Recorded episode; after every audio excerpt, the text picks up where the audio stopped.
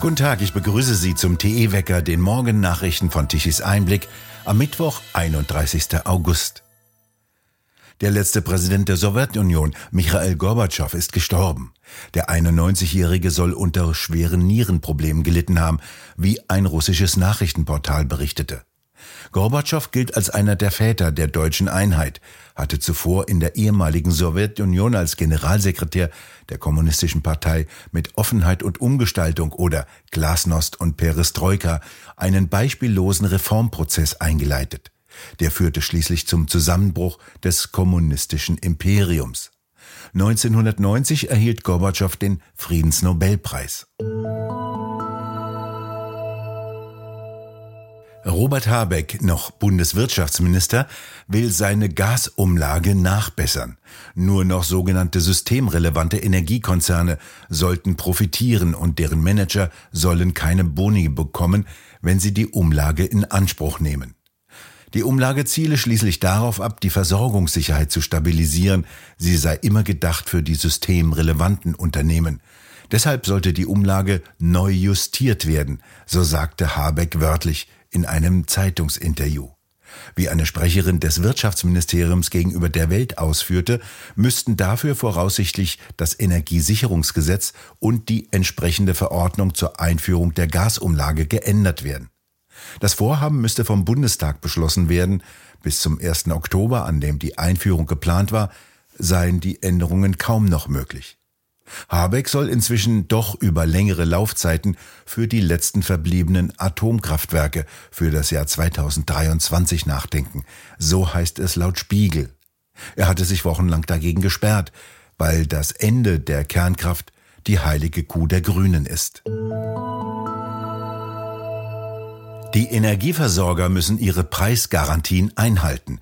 Das Düsseldorfer Landgericht hat jetzt dem Unternehmen Extra Energie untersagt, die Preise für Strom und Gas wie angekündigt zu erhöhen. Extra Energie hatte Verträge mit sogenannter eingeschränkter Preisgarantie angeboten. Der Energielieferant müsse zu den vertraglich vereinbarten Preisen liefern.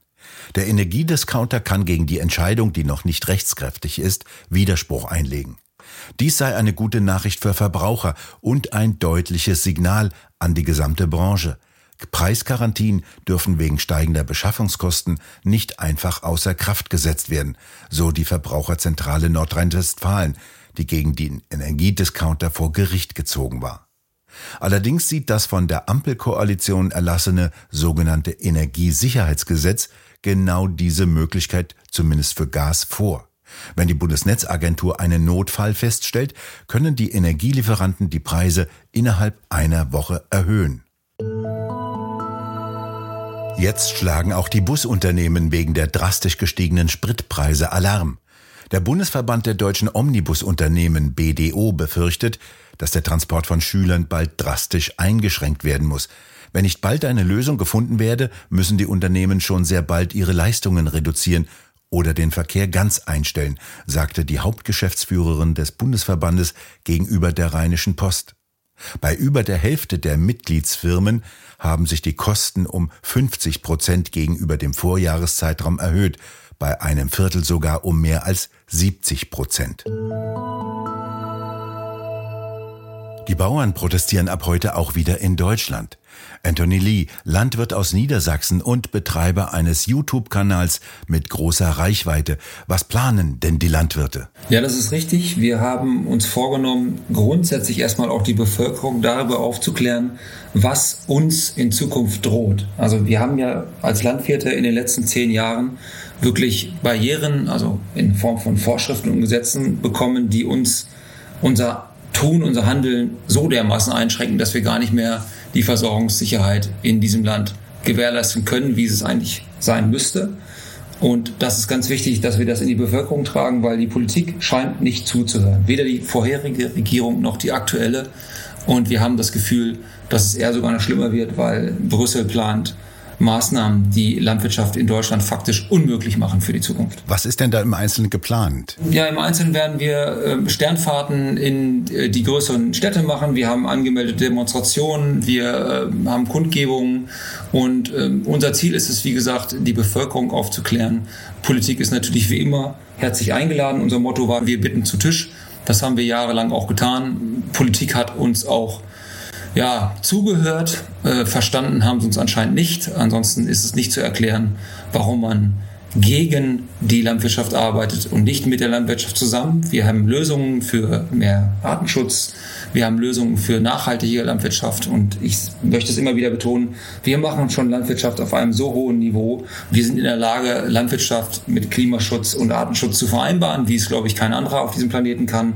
Und wenn das nicht gewollt ist und unsere Landwirtschaft hier abgewickelt wird, soll mir mal bitte jemand von den Verantwortlichen erklären, wo es dann besser gemacht wird. Im Gegenteil, es ist ja dann, wenn alles im Sinne des Klimaschutzes und Artenschutzes äh, dann ja, passieren soll, wo soll es dann wirklich besser sein als bei uns? Wenn wir es nicht machen, macht es ein anderer um den Faktor zwei, drei, ja sogar vier schlechter. Vor zwei, drei Jahren rollten Bauern mit ihren Traktoren ja schon bei beeindruckenden Demonstrationen bis nach Berlin. Geändert hat sich nicht sehr viel. Was soll diesmal anders werden? Das stimmt. Wir haben einen Fehler gemacht. Wir äh, waren mit dem Auftakt in Bonn und dann mit dem Folgetermin in Berlin mit 15.000 Treckern. Das war wirklich ein bewegendes Bild. Und wir haben einfach der Politik geglaubt, als sie uns dann zugehört hat, dass man mit uns zusammenarbeiten will, äh, mit uns für die Zukunft was gestalten will. Und man hat uns bitter enttäuscht. Äh, das wird diesmal nicht so sein, weil hier geht es um blanke Existenzen. Hier geht es auch äh, wirklich um Versorgungssicherheit. Politik handelt und erzählt momentan von die Dinge, dass wir eine Versorgungssicherheit durchaus haben. Die nehmen Zahlen, die sind weit über zwei Jahre alt. Seitdem ist viel passiert mit Corona, aber auch mit dem Ukraine-Krieg. Und diese Zahlen stimmen hinten und vorne nicht mehr. Wir haben auch bei uns in Deutschland äh, Ecken, wo es wirklich äh, schwere Dürren gab. Und wir sind nun mal nicht mehr in der Lage, so weiter dieses Land mit nachhaltigen Lebensmitteln zu versorgen, wie es bisher der Fall war. Wir haben selbst bei Obst und Gemüse einen Selbstversorgungsgrad von unter 30 Prozent. Und ähm, wenn wir hier uns darauf verlassen, dass wir schon irgendwo auf der Welt etwas bekommen, wir sehen ja, dass es global äh, durchaus Staaten gibt, wo wir Lebensmittel herbekommen, die uns nicht mehr so wohlgesonnen sind. Ich sage da jetzt nur China, ich sage da jetzt vielleicht auch mal Brasilien, äh, die vielleicht auch mal irgendwann sagen, wir brauchen das selber und dann sind wir so abhängig und wir begeben uns in eine Abhängigkeit, ähnlich wie äh, beim Gas, aber ähnlich auch wie bei, beim, beim Öl. Und das aber mit dem wichtigsten Gut. Und das können wir nicht nachvollziehen, wie man so dumm sein kann. Ich muss es leider so drastisch sagen, dass man dieses essentiellste Gut so aus der Hand gibt. Ab heute also die Bauern wieder auf der Straße. Anthony Lee, haben Sie vielen Dank für Ihre Informationen. Zwischen 30 und 40.000 Lehrer fehlen zum Schuljahresbeginn in Deutschland. Dies sagte der Deutsche Lehrerverband.